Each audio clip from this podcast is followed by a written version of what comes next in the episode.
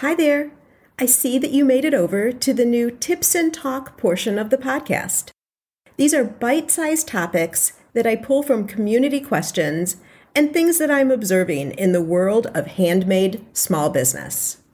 I've got a great topic for you. I don't think I've ever seen this discussed anywhere before. So this might be a first. I don't know.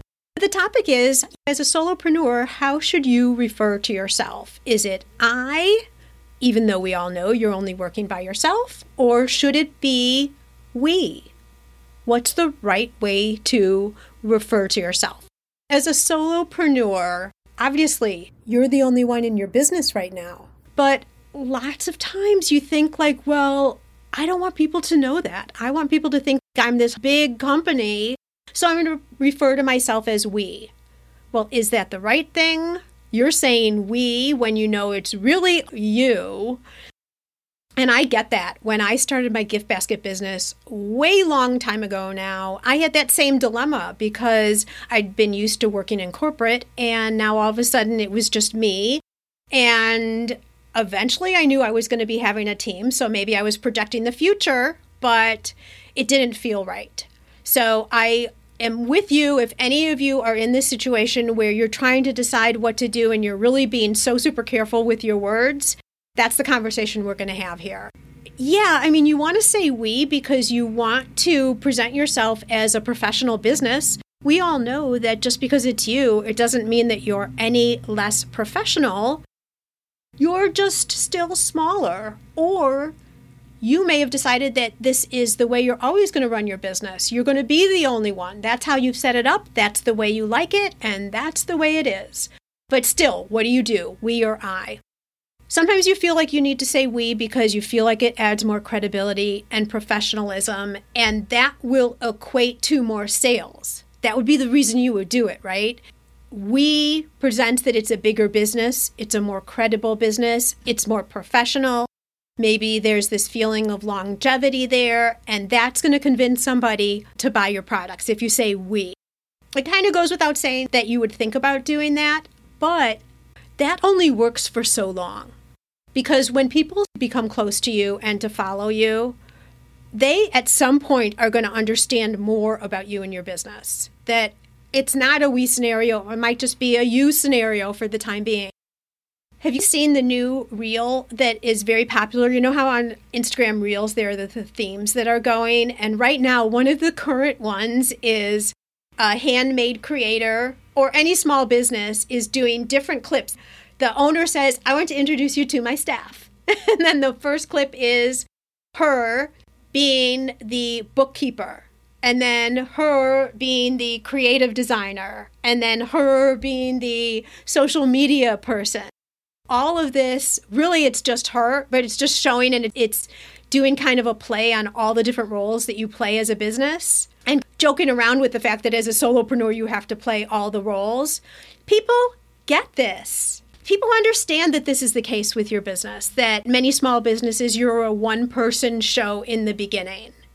And I actually think that that is just fine because when you're showing up as your true self, there's a level of trust there. People believe you more because people are going to catch on if you're saying we and you're not a we, right? If it's only you. So I would just be yourself it also allows you, when you do this, to position yourself as the owner of the business. And so when you're talking and sharing something, whether it's on social, whether it's a blog article, wherever you find yourself speaking, you're the authority, you're the specialist, you're the top dog, and there's no reason why you can't be saying I. Now, having said that, there are some times when you can interject we versus I. For example, when you're talking about a conversation where you've been interacting with a customer or in a customer group. Like if I'm talking about, well, this is a great example. This question came up from somebody in Gift Biz Breeze, our Facebook group. And so I can talk about the fact that we are having the conversation around this, right? That would be one time when you could use we. Another time that you can use we is if you're at a craft show and you're talking about your fellow exhibitors, right? That's a we situation. Or other people who are coming up to the booth. We had such a good time together. Or you have somebody who's helping you out at the show. And so you are working the booth together. Then it's we, right? So there are times, even if you're a solopreneur, you can interject the plural, right? The we word in, and it's truly authentic. It's virtually representing what is happening in real time. Also, if you're working with any outside resources, let's say you do hire out for a bookkeeper or a photographer or maybe you have you recruit some people within the family to help you with shipping during the holidays things like that. That's we right? So there are times even as a solopreneur that you can say we and be representing accurately what's really going on in your business. My feeling always is to go with what is true. And I'm going to talk about that a little bit more in a second. I'm kind of jumping ahead of myself in the way I wanted to present this to you. But if you think about it right now, like I do have a team behind me, but I'm the one talking to you. We are not all talking to you, I'm talking to you.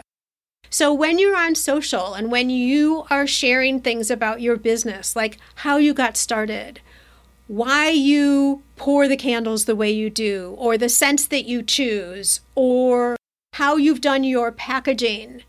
That's you. And when you're talking about it, you can use the word I. I was thinking, I, whatever. You're the designer and producer and the owner. So you can definitely say I. The other thing here is the way you get the most customers is to start developing relationships. That's why I'm coming on live on Instagram. I want you to know me, see who I am, decide whether you like me and want to be with me and follow me or not. But it's me, it's not my whole team behind me. This is you and I, one on one, talking on Instagram Live, on a podcast when I'm in your ears, talking, all of that. It's one on one. So, if you say we, that's kind of a disjoint of the relationship if you want to be talking one on one with your potential customer. So you want to be saying I. And I think we need to get out of the idea that I is a less powerful and strong word than we. There's places where you can use both of them. So, in the conclusion of this dilemma, the we and I dilemma, what I say is own your place where you are right now in time with your business. If you're a solopreneur and you're just starting, let's say this is the first month you've been in business, well, you are probably an I. And you know what? I want to see you and know you and hear about your story and hear that you're just starting. And I want to buy your products because I want to support you and watch you go along in your journey. And that's the thing that you lose if you start saying we too early. Think about it. If you come online and you want to represent yourself as a bigger company than you are, where's the story that you get to tell when you do reach that level? Right? When you hire your first employee, that's something to be excited about. If you do, some people never will. Then because people have known you've been doing this by yourself for the whole time, you're able to celebrate with your audience that you're hiring. If you've been saying we all along, you've lost that opportunity. And if you do decide to show it on social, if you've been saying we all along, then people are like, wait a minute, I thought it was we already. And you lose some of that trust. You see what I'm saying? So own where you are in your business. If you're just starting, if you've been in business for a year, if you've been in business for five years and you still are a solopreneur because that's the way you've decided to run your business, then good for you. Own it, claim it, and be that. In the end, people buy because they make an emotional investment. They always talk about it can be the price, free shipping. In the end, everyone makes decisions on what they're going to purchase with their heart, through their emotions.